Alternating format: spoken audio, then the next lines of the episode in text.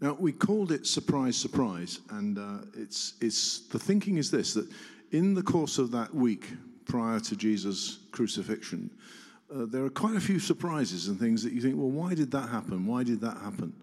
James is going to talk a little bit today about Palm Sunday. Next week, Simon's here, and he's going to talk a little bit about those rather strange events of the temple and uh, the fig tree. Uh, and then I've got the one on the third one, which is going to be about the teaching that Jesus challenged um, as he came to uh, meet the leaders during that final week. And then the last one will be very much about um, Gethsemane and, and, the events around that. So that's the plan. And the, the normal format is that the speaker will speak for a bit and then sling some questions out for you to talk about on your tables and then be thinking about one real good question to today stump James if you can. Um, is that all right? Or me, thank you very much. Um, but that's how it is. So, without further ado, it gives me great delight to hand over to the one and only Reverend James Whymark. Oh, stop. You're too kind. Stop it. Okay, maybe a bit more. No, it's fine, fine, fine. Um, uh, thank you, thank you, Dave. Um, thank you for um, having me. Uh, I was I was due to um, uh, sort of appear slightly later on, uh, but I've been called for jury service. That's fun, isn't it? I don't know if you've ever been called for jury service. Um, so uh, at the last minute, Dave had to do a bit of a jig around, but. I hope I'm not setting the bar too low uh, in light of the theological titans that you're about to have uh, through the Lent course. Um, but uh, I know Dave's already prayed, but I wonder if we might just pray um, just once again briefly, just as we um, uh, open up uh, Matthew 21 uh, this afternoon. So let's pray. Lord, we thank you for this time of Lent. And we thank you for the time that it gives us to think and reflect to confess and to contemplate. Would you reveal more of yourself to us this afternoon? Help us to understand you more fully, to know you more deeply, and to love you more completely. Amen. Amen. Now, um, some of you uh, sort of might know this already, but just over two and a half years ago, uh, my wife and I, and uh, one of our children, because the other one wasn't quite born yet, uh, moved into our house. Uh, on Badger Farm, uh, for me to begin my curacy here at Christ Church, and we had to measure up for all our blinds and our curtains because of you know the house is completely empty. And uh, I am not at all an expert in the world or the practice of, of do it yourself, um, but needs must. We need curtains, otherwise we'd wake up very, very early. Um, so I, you know, had my, my trusty tape measure, uh, and I went about uh, measuring up all the uh, curtains and you know uh, windows for all the blinds or whatever else that we were uh, deciding to put up. and you know, being a, a bit of a novice and, and, not at all an expert, you know, I checked and double checked, and I got Jen to help me, and some of the windows were a bit wonky, but it's fine. Kind of got on with it. And of course, all the time we were growing with excitement uh, about how amazing and wonderful our, our new house was uh, going to look. And we found one of these companies online, and you can get them, sort of, there's quite a few of them, where you literally sort of, you give them your measurements, uh, you select the, the type of blind, whether it's a roller blind or it's curtains or it's sort of, you know, those, what they call the vertical blinds, whatever. You kind of select all of that, what color you like, you just put all that information in, uh, and then they send you the blinds and it's just it's wonderful. You don't have to sort of you know go to a shop or anything. So that's what we did. Uh, we ordered our, our first lot of blinds, and one of them was for our sort of bathroom window, which is probably I don't know sort of that by that you know one of these sort of single you know UPVC windows. So I was very excited. We we chose a bright bold colour. So let's have something a bit bold and bright in the bathroom. And, um, and, and then the parcels arrived, and this one particular parcel arrived. I thought, oh, it's not, it's not quite the size I was expecting it to be. And uh, of course, as I began to open this parcel, I very quickly realized uh, that somehow, um, it might have been the company, it might have been me, uh, got inches and centimeters slightly confused. Uh, and so I, I have the blind with me today that uh, for our bathroom window uh, that I opened up out of this package. And um, oh, hang on, it's got a bit stuck. There we go. It's a beautiful roller blind. for a very, very small window. so if you know anybody that's got a doll's house, then I've, I've, got this uh, for you. So somehow, yes, inches and, and centimeters uh, got confused. So I think in future, when we move again, I think I might be leaving uh, the measurements to somebody else um, who can actually know the difference between inches and centimeters. Um, Dave mentioned, didn't he? Um, I don't know if you've noticed, but the events of Holy Week uh, are quite surprising. Uh, the expectation of people versus what they actually got, what Jesus gave them. It didn't always seem to match up or make sense, did it? I wonder if you've ever noticed that. The events of Holy Week defy our expectations. And so, over the course of this course, we're going to explore together what these events say to us about Jesus and his kingdom. What's the, the nature? What's the substance of this kingdom that Jesus is heralding and has spoken about throughout his ministry on earth? What exactly is this kingdom that the prophets of the Old Testament pointed so faithfully towards going to look like? And how will we know? That it's coming. So, this week we're going to uh, look at a passage from Matthew. Uh, so, Matthew chapter 21, uh, verses 1 to 11. Um, you've got, if you've got a Bible with you or on your phone or tablet, whatever, do grab that. Uh, but otherwise, hopefully, there should be a Bible within your easy reach. So, Matthew chapter 21, uh, verses 1 to 11. We're going to think about why Jesus enters the temple as he does. And as Dave said at the end, uh, I'll, I'll, kind of just throw out a few questions to you, um, and you can t- tackle as many or as few of those uh, as you like in your groups. And then what we'll do is we'll kind of just go around. If there's anything particularly that you, you feel you'd like to share or that has struck you or challenged you or just made you go, how amazing, how awesome is that, then, then we'll have some time uh, to share that at the end. So if you're a note taker, feel free to kind of take some notes as we go through. Uh, it's totally fine. I won't, I won't accuse you of doing a Sudoku. Uh, so, should we, should we dive in? So, Matthew 21, verses 1 to 11. So, as they approached Jerusalem and came to Bethphage on the Mount of Olives, Jesus sent two disciples, saying to them, Go to the village ahead of you and at once you will find a donkey tied there with her colt by her. Untie them and bring them to me. If anyone says anything to you, say that the Lord needs them, and he will send them right away. And this took place to fulfill what was spoken through the prophet. Say to daughter Zion, See, your king comes to you, gentle and riding on a donkey, and on a colt, the foal of a donkey. The disciples went and did as Jesus had instructed them. They brought the donkey and the colt and placed their cloaks on them for Jesus to sit on. A very large crowd spread their cloaks on the road, while others cut branches from the trees and spread them on the road. The crowds that went ahead of him and those that followed shouted, Hosanna to the Son of David! Blessed is he who comes in the name of the Lord! Hosanna in the highest heaven. When Jesus entered Jerusalem, the whole city was stirred and asked, Who is this? The crowds answered, This is Jesus, the prophet from Nazareth in Galilee. beginning with Jesus' triumphal entry into Jerusalem. These last eight chapters are uh, the passion narrative. They're concerned with one week in the life of Christ, beginning with this victorious celebration on his arrival, which of course we celebrate as Palm Sunday, uh, ending with the resurrection on Easter Sunday.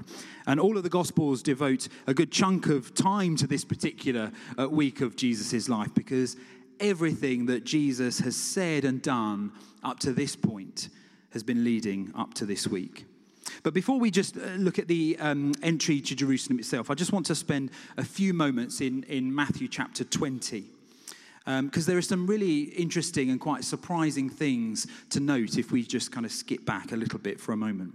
And, and we read uh, this parable, the parable of the workers in the vineyard that Jesus tells. So, the kingdom of heaven, Jesus says, is like a landowner who goes out to hire some workers. He hires a number of workers throughout the day, uh, but those that are, are hired early on in the day get quite cross that those hired later in the day are paid the same by the landowner. The, fir- the last will be first, and the first will be last, says the landowner. And this, Jesus says, is just like the kingdom of heaven. And so, this clearly is no ordinary kingdom and no ordinary king. And then in verses 17 to 19, Jesus predicts his imminent death for the third time. It's the third time he tells his disciples that he's going to suffer and die. And surely this would have made it unequivocally clear to them all that they were headed to Jerusalem. Jesus tells them, We're going up to Jerusalem, and the Son of Man will be delivered to the chief priests and the scribes, and they will condemn him to death. And that emphasis there is, is mine. And because they would indeed have been going up a steep incline, the road to Jer- uh, Jericho uh, to Jerusalem would have been a steep one. It would have been about 17 miles, and they would have ascended uh, about 3,000 feet along that journey. And Matthew adds a little bit of further detail here. He says the method of Jesus' death would be by way of crucifixion, and it would be in cooperation with the Gentiles. And so the time is drawing ever closer. And then in verses 20 to 28, uh, we, we see this exchange between Jesus and the, and the mother of James and John. Despite Jesus' predictions of suffering and death, the disciples and their mother are thinking about privilege and rank in the kingdom. And so he responds by telling them that to reign with him means to suffer with him. The way to glory is through suffering. And then we read the story uh, of the healing of two blind men in Jericho just before they take that journey up to Jerusalem. And the other Gospels mention sort of um, two, uh, but Matthew here is, is or, or one, but Matthew here is showing us his personal knowledge of the events that are described. And so here Jesus is moved to compassion and heals the men in spite of the crowds and despite all that was about to unfold with his suffering in Jerusalem. You know, there was no basking in glory or reveling in the limelight or soaking up the adulation. Jesus came to serve. And the first thing those men saw was the king. And so they joined the crowds and they followed him to Jerusalem. And the roaring of the crowds as Jesus enters Jerusalem is imminent. But before the final climb up and over the Mount of Olives to Jerusalem, Jesus asks two of his followers to fetch this donkey for him. And so this is the unexpected, expected king.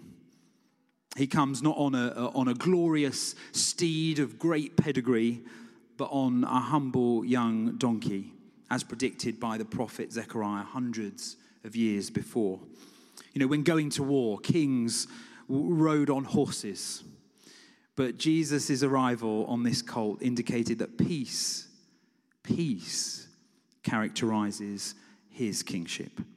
He's not coming to wage war with earthly weapons of destruction or demonstrations of power, but with a humble and lowly heart of powerful and everlasting peace.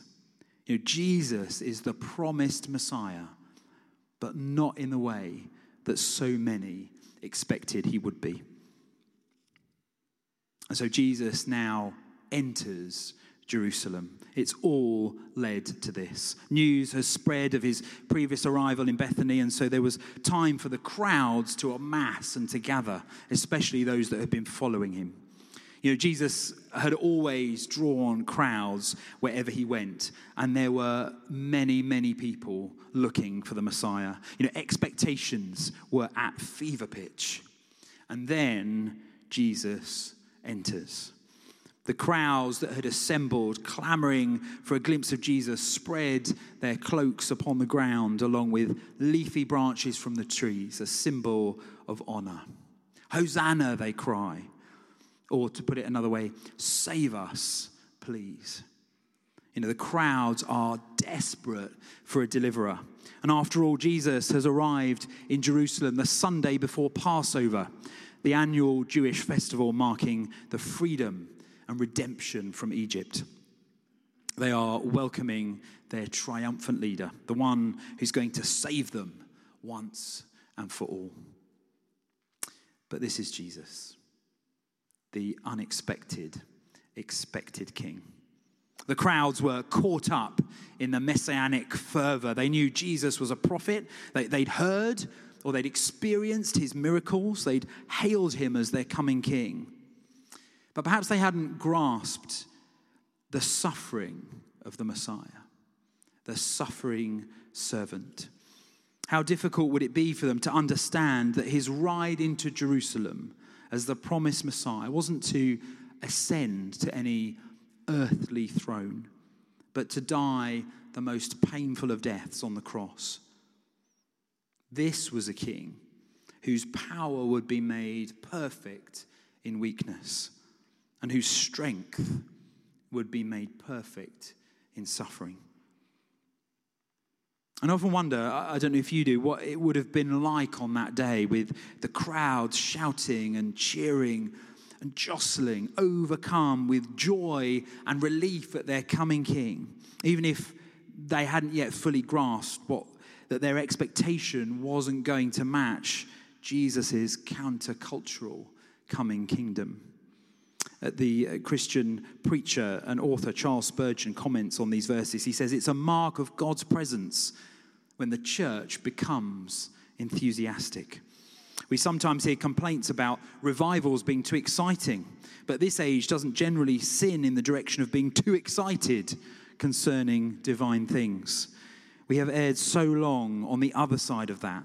Perhaps a little excess in the direction of fervor might not be the worst of all calamities.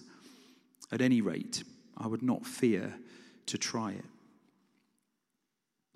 I wonder what Spurgeon would have made of the recent revival or uh, awakening, as it's been called in Asbury. Uh, you might have seen this uh, on the news, but about a month ago, on the 8th of February, a group of students encountered God in the chapel of Asbury University in Wilmore, Kentucky. And what began as a typical Wednesday morning service uh, with about 19 students staying afterwards to pray evolved into such a movement at God that at, of God that at one point the local police had to close the main road into the city due to the overwhelming numbers of people coming to seek God. Uh, one Christian commentator was reflecting on what had happened. He, he noted a radical humility and a hunger for God as two of the main characteristics or, or drivers uh, for this happening. He says, 19 hungry hearts asked God to fill them, and God was faithful. They were a group of people praying for freedom and for addictions to be broken, and God was faithful.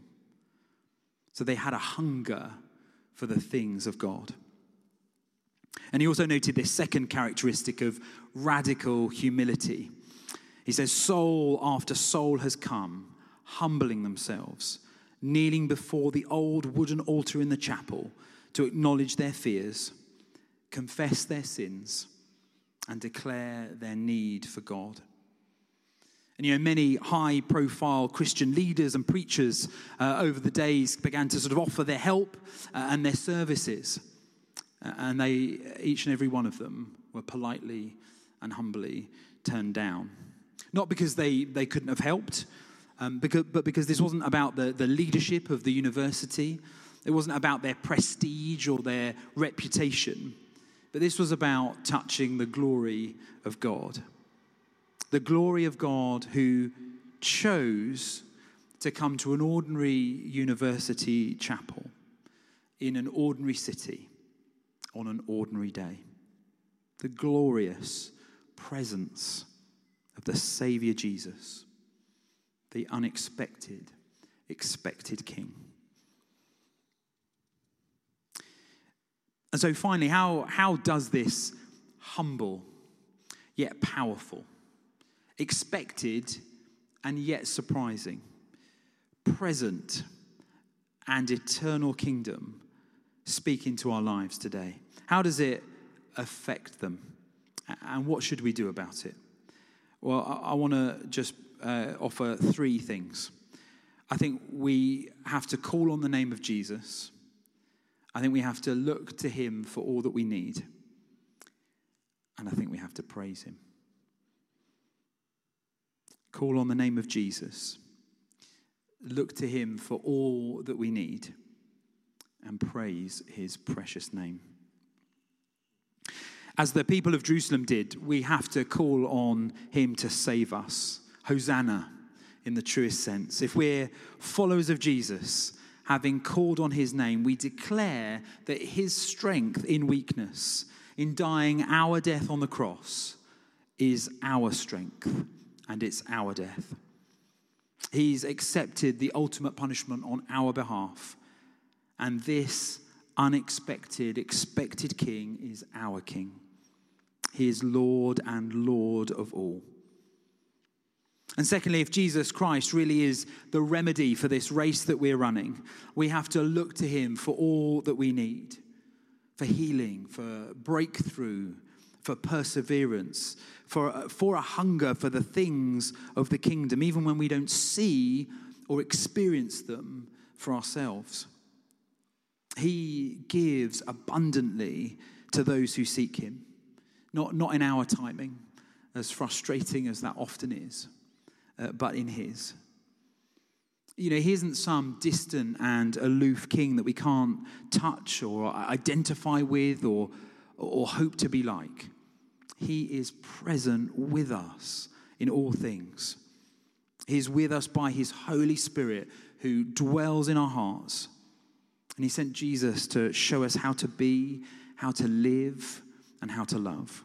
And we won't get all of that ticked off, you know, to perfection this side of heaven. Uh, but we are promised an eternity to get it right. And thirdly, he deserves our praise, our thanks, our gratitude, our time and attention, and our love and our devotion. And so, how are we showing that to him this Lent season? and in our daily lives. Because all glory belongs to Him, not just because of what He did, the healing and the miracles on earth, but because all power is given to Him in heaven and on earth. He has authority over all things, over life and death, over sickness and health, the natural and the supernatural. And actually, I think there's never enough time and or anywhere near enough praise for us to express all that he is and all that he does. And like all Jesus' followers in our uh, scripture this afternoon, though we may not understand everything he's doing, we can be confident that when we follow him with love and devotion, we proclaim him as the coming king. We are giving him the glory and the authority that he's due, and the permission for him to use us to tell others of his coming kingdom.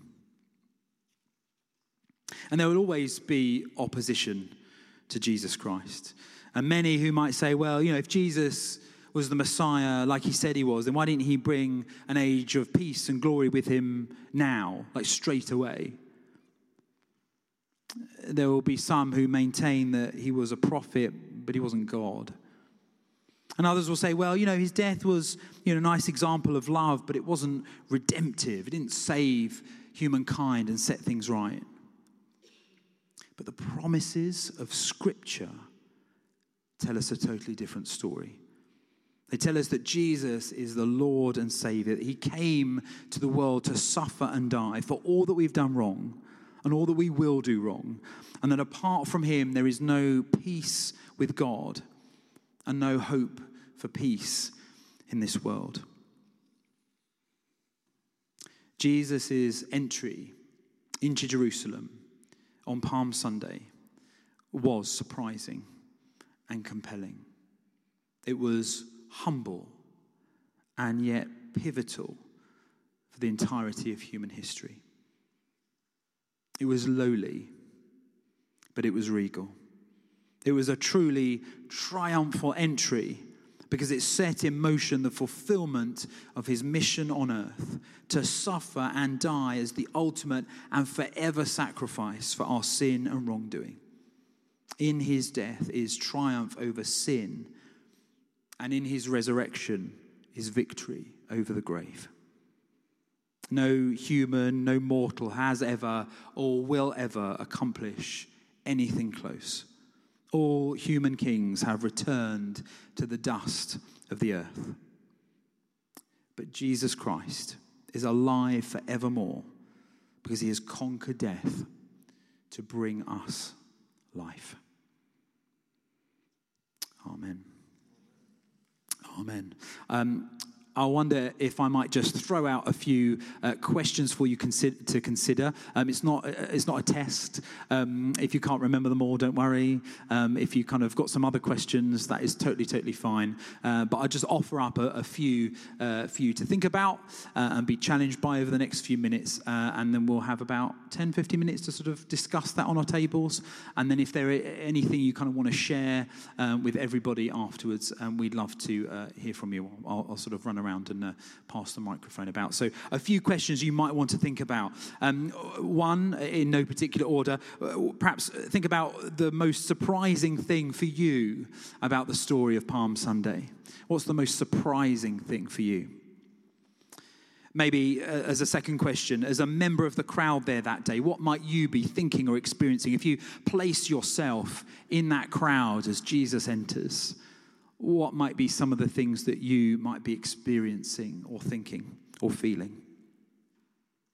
Uh, thirdly, um, what do you think for you? What does Palm Sunday reveal to us about God's kingdom and what it stands for? Uh, hopefully, I've given you a few clues. but uh, if there's anything else that kind of springs to your mind, maybe have a think about that. Uh, and then, fourthly, uh, how might you, this might be one for you to just consider, but you might want to sort of share it to be accountable. Um, how might you spend time this Lent reflecting on uh, and celebrating being part of this uh, expected, unexpected kingdom, this upside down, countercultural kingdom of Jesus? And then finally, um, how do you or how will you live your life differently, knowing you're a part of God's kingdom? Uh, so something surprising about Palm Sunday. Maybe place yourself in that crowd. What, what might you be thinking or feeling? Uh, what for you does Palm Sunday reveal about God's kingdom? Uh, how might you spend time this Lent reflecting on all of that? And then how will you live your life differently, knowing that you're a part of God's kingdom? Uh, so have a think about any or all of those as you wish. Are we saying 10 minutes, 15 minutes? 15 minutes. 15 minutes over to you, um, and then we'll gather back together uh, for some, some thoughts afterwards.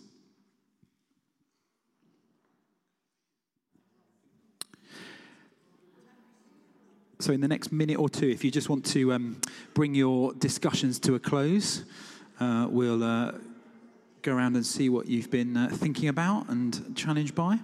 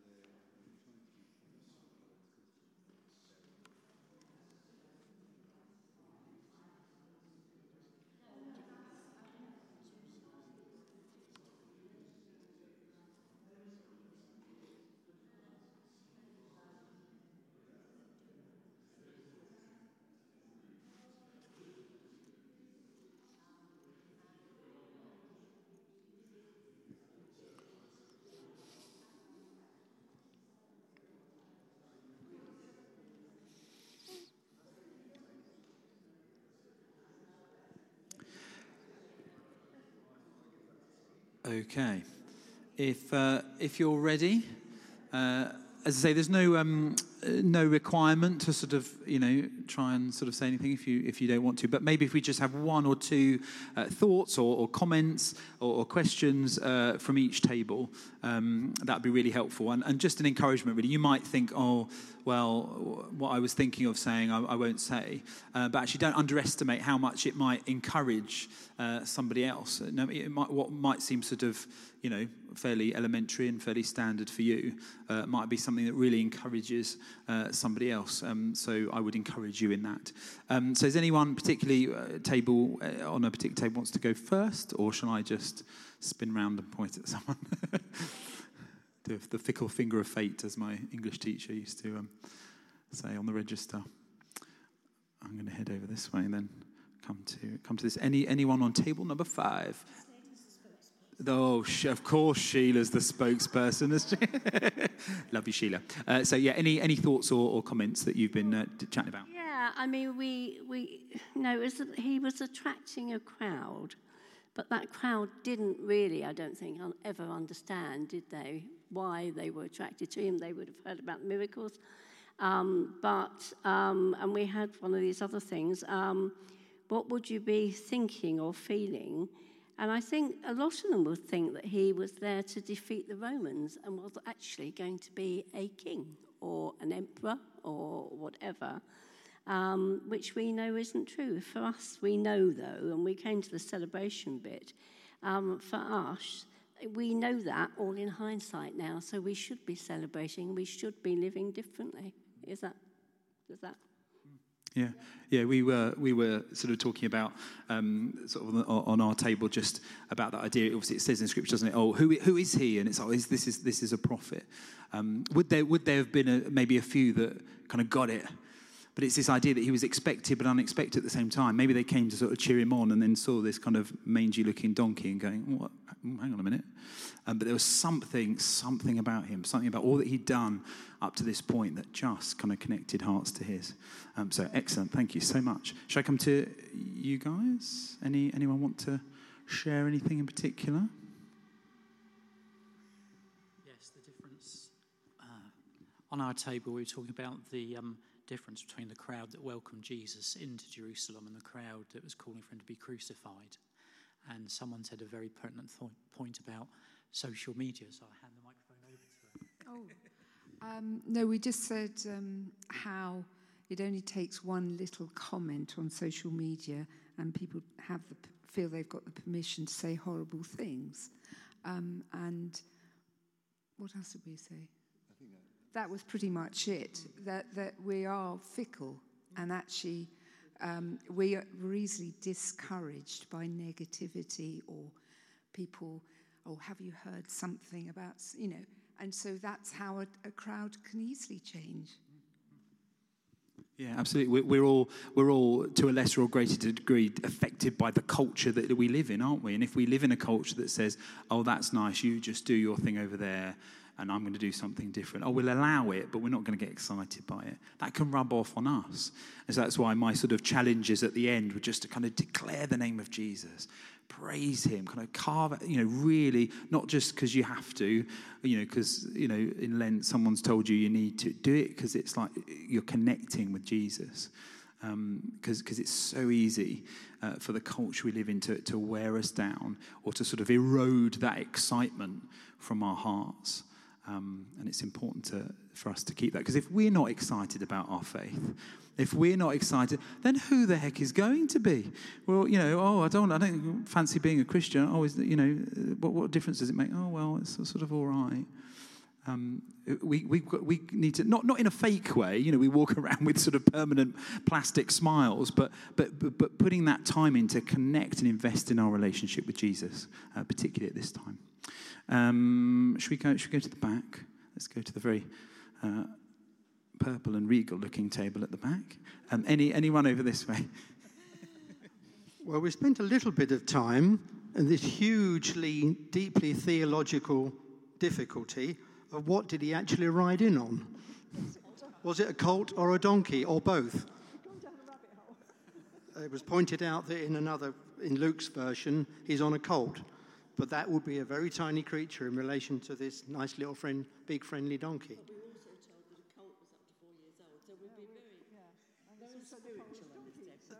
But we did do other things as well. I believe you. Thousands would no, of course, of course. Um, What's the answer? Um, well, um, I, think in terms of, in t- thank you. That's a deep theological question. Um, the, the, short answer is, I think whether it's a colt or a donkey, um, I think yeah, both sort of make sense and represent this idea that he, you know, he doesn't, he doesn't, I don't know, get people to carry him uh, on some sort of elaborate construction. Uh, and like, like I said in, in, sort of my, my, my sort of comments, you know, this isn't the sort of the, the, the best breed or, or, the you know the finest clothes. Uh, this is somebody making a, a, triumphal yet humble entry to Jerusalem, and so it's this sort of. Um, uh, this young kind of it's, it's an unridden horse or, or, colt or donkey or not horse i've just mixed up my uh, four-legged creatures but um, it's just this idea that this is not an animal or an entry that is is expected um, for, for such a king um, and so i think yeah. Yeah, yeah. And that's and that's Jesus saying, I'm not, I'm not, you know, sort of conforming to the pattern of this world, so to speak. I'm doing things a little bit differently, um, or very differently to, to how it would have been expected. It fulfills prophecy, yeah. So that's the, yeah, uh, from from the hundreds of years before, um, yeah.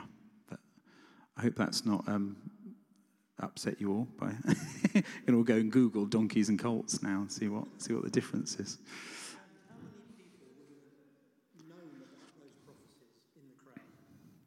I, I mean, I'd, I'll check with uh, Mr. Super Theologian Dave Fenton, but I think they would have been, f- they, they would have known, wouldn't they? They would have been, it would have been fairly. Um, oh, sorry. The question was how many people would have known about those Old Testament prophecies at, who were there at the time.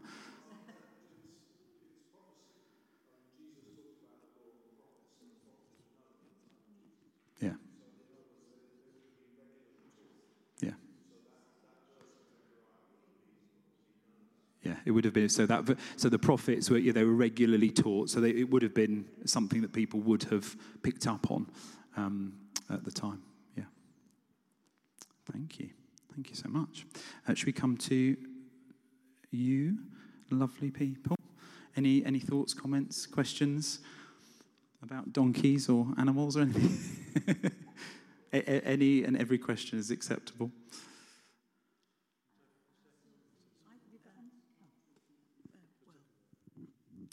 Uh, one of the things we talked about was um, the crowd and how, uh, you know, a bit of enthusiasm or, or, excitement in the crowd and how you can pick up on that and uh, not really know what's going on. This whole idea of um, who, who is he, who is he, and, and that confusion. But also the whole idea of, of the culture that you're in. They are Jews, but they are in the Roman Empire and uh, what their expectation would have been would be uh, determined by how the Romans were um, oppressing them, and then we talked a bit about how culturally we we um, think about God in the in, in through our our cultural eyes, and maybe that isn't really who God is, and how we have to learn that God is God and not um, an Englishman sort of idea. No, it's absolutely right. It comes back to a culture, As I said, we're all affected by the culture we live in, and it's so easy to sort of go back to those points of reference in our culture. So it must have been like this, which, of course, is a natural thing to do because we need a point of reference. We need some kind of comparison. Um, but I think that's, again, going back to sort of um, just declaring the name of Jesus um, and, and spending time with him and allowing ourselves to be surprised and not just sort of go through the motions in sort of any sense um, almost to sort of shake off those, um, perhaps those unhelpful uh, or, or, or um, dulling, if that's the word, sort of the dulling of, of the reality of it. You know, this is kind of radical stuff that we're thinking about. This isn't just, you know, going through the motions. Jesus was making a, a bold uh, statement here. And so this is this is about us kind of trying to almost like just say, let me not look through the lens of, you know, sort of me here in the 20th, 21st century that let me look through the lens of, of, of the kingdom, what Jesus is showing us. Uh, anything from this lovely table over here? Uh, I love Linda's comment. She said, uh, I don't find this surprising because I've heard it all before, which I thought it was brilliant. Um, but you're still excited every year, aren't you? Yeah, she's, she's, so excited, but she's heard it all before, which is the same for all of us. I'll tell you the most surprising thing, along with the way Jesus entered, is the fact that the crowds actually responded. Because the Jewish leaders had spent years dumbing down religion and flattening it all out and making it very dull and boring and, and you know, not about personal, personal relationship with God at all. And yet, when Jesus appears, suddenly hearts are on fire again. And, and that's how I'd like to leave you in a way from the, to go home with, to say when Jesus comes among us, then he lights the place up and, and makes a difference and says things that you find, wow, that is unbelievable. And so that's, I think, where Palm Sunday, and he goes on, and what we're going to see in these next three weeks is exactly that same thing repeating, that he says, says and does things that you think, my goodness me.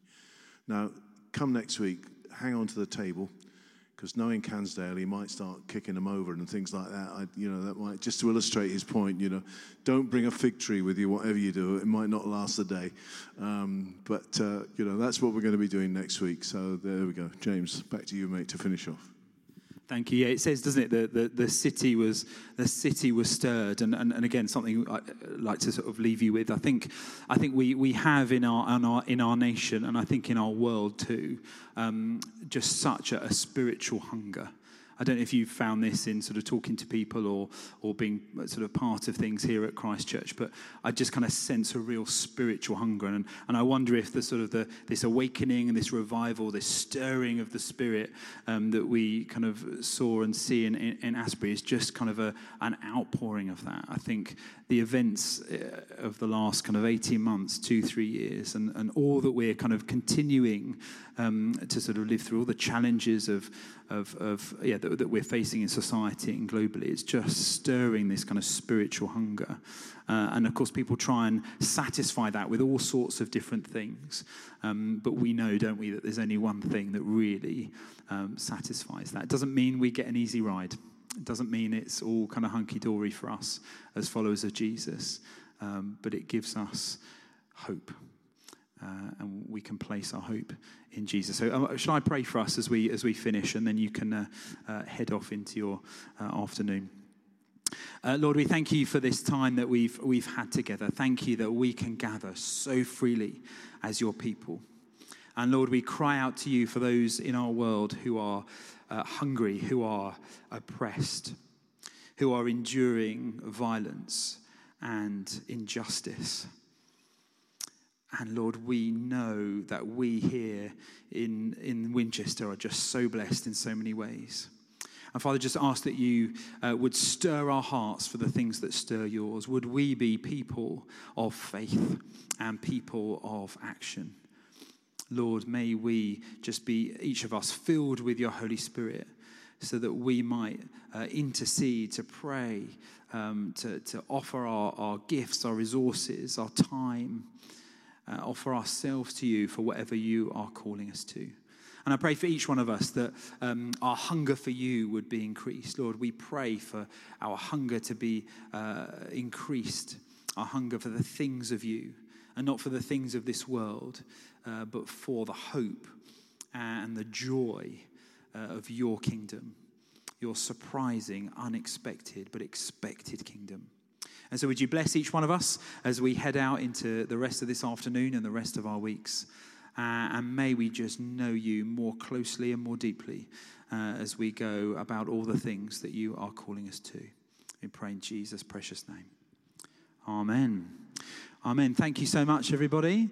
Um, it's been an absolute pleasure. Um, enjoy the rest of your afternoon, and uh, we'll see you very soon. God bless you.